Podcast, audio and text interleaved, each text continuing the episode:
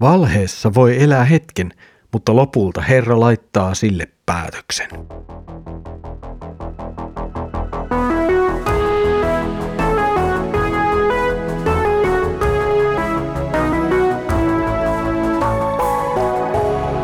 Kirjoitusten pauloissa. Tervetuloa taas Kirjoitusten pauloissa Raamuttu podcastin pariin. Minä olen Mikko ja katselen teidän kanssanne nyt yhdessä profeetta Hosean kirjaa. Edellisellä kerralla näimme, miten Jumala ei ole ihminen ja hänen tuomionsa ovat erilaisia kuin ihmisten tuomiot. Jumala ei tee virheitä eikä hänen tuomioihinsa vaikuta muu kuin hänen oma oikeudenmukaisuutensa ja armollisuutensa. Tänään saamme jälleen kerran lukea, miten Jumala osoittaa Israelille, miten se on suunnannut uskonsa ja luottamuksensa ihan väärään suuntaan. Luemme nyt Hosean kirjan 12. luvun jakeet yhdestä kolmeen. Efrain ympäröi minut valheella, Israelin kansa petoksella, mutta Juuda on yhä uskollinen, seisoo järkkymättä pyhän Jumalan edessä. Efraim tavoittelee tuulta, ajaa takaa idän myrskyä, aina se valehtelee, aina se pettää. Assyrian kanssa se tekee liiton, mutta oliiviöljynsä se vie Egyptiin. Herra käy oikeutta Juudan kanssa, rankaisee Jaakobia tekojen mukaan, kääntää hänen tekonsa häntä itseään vastaan. Jumala valittaa Israelin kansan käytöstä. Israel on ollut epäuskoinen, se on ollut uskoton Jumalalle. Heidän toimintansa on muutenkin petollista ja harhauttavaa. Mutta miten se voi toimia näin suhteessa Jumalaan? Miten Jumalalle voisi oikeasti valehdella? Miten Jumalaa voisi oikeasti petkuttaa? Tai tavallaan toki näin voi tehdä, mutta miten Jumala ei sitä muka tietäisi, jos hän on oikeasti Jumala? Israelin päävalhe, se oli epäjumalien palvominen ja siihen liittyvä sitten väärä elämä.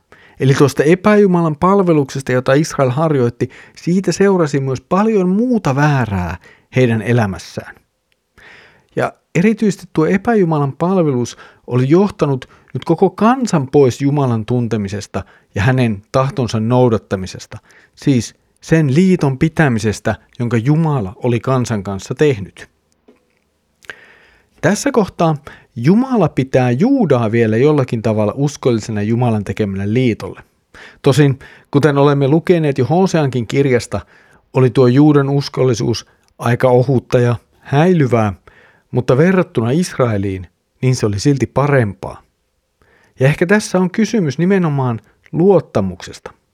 Tuulen ja myrskyn tavoitteleminen ja takaavaiminen – voisi viitata jollakin tavalla Israelin haluun luottaa toisiin valtioihin ja tehdä sopimuksia niiden kanssa ja luottaa niihin sen sijaan, että se luottaisi Herraan. Israelin toiminnan järjettömyys on myös aivan ilmeistä, ja se tulee esille siinä, miten voidaan ymmärtää tuulen tavoitteleminen tai myrskin takaa ajaminen. Kumpikin näistähän ovat täysin mahdottomia asioita.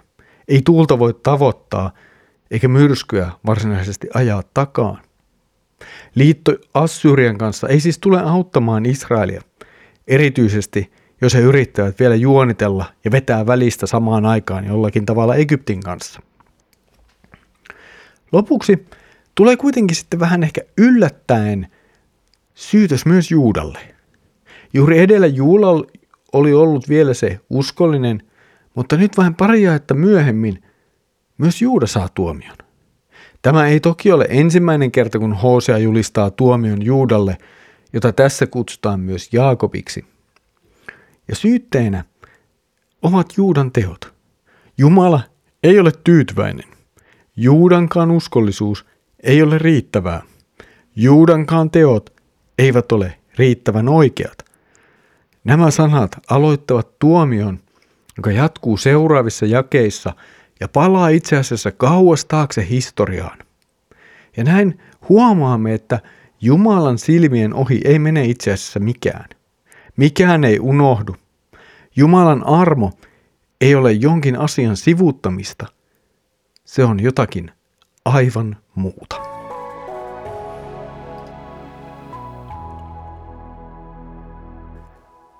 Petos ja itsepetos.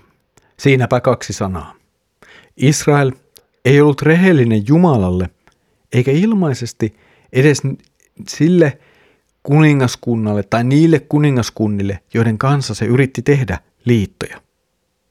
Jumalan edessä tällainen on tietenkin täysin järjetöntä. Hän on kaikki tietävä. Häneltä ei voi salata mitään.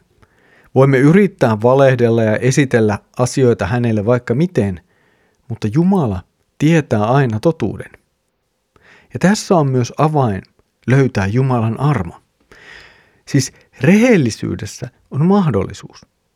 Jotenkin niin helposti alamme neuvotella Jumalan kanssa tai jotenkin piilotella syntiämme häneltä. Ja se on varmaan ihan luonnollista. Emme halua tuoda esiin sitä, minkä ajattelemme olevan jotenkin väärää, tai ainakin saatamme jotenkin aavistella, että se olisi väärää. Ja tätä yritämme niin herkästi piilotella jopa Jumalalta. Mutta se on turhaa. Jumala tietää, hän tietää meidän syntimme, jopa ne, joita me emme itse huomaa ja ymmärrä. Ja kaikki nämä syntimme todella ansaitsevat kyllä Jumalan ikuisen tuomion. Mutta juuri tässä on se mahdollisuus. Nimittäin se, että lopetamme Jumalan kanssa neuvottelun ja olemme rehellisiä synteinemme hänen edessään. Tunnustamme toivottoman tilanteemme, siis sen, että olemme oikeasti ansainneet Jumalan tuomion. Ja tämän tehdessämme myös luotamme, että Jeesuksen ristinkuolema riittää meidän synteihimme.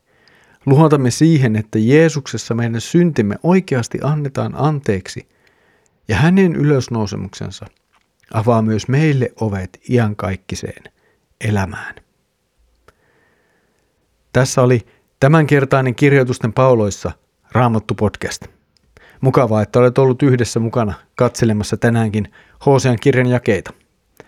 Seuraavalla kerralla näemme, miten Jumala osoittaa historiasta käsin, miten Jumala on kyllä ollut kansansa kanssa ja oikeasti armahtanut sitä. Jumala myös kutsuu jälleen kerran Israelia vielä kääntymään Jumalan puoleen. Siitä siis seuraavalla kerralla. Mutta nyt Herramme Jeesuksen Kristuksen armo, Isä Jumalan rakkaus ja Pyhän Hengen osallisuus olkoon sinun kanssasi. Aamen.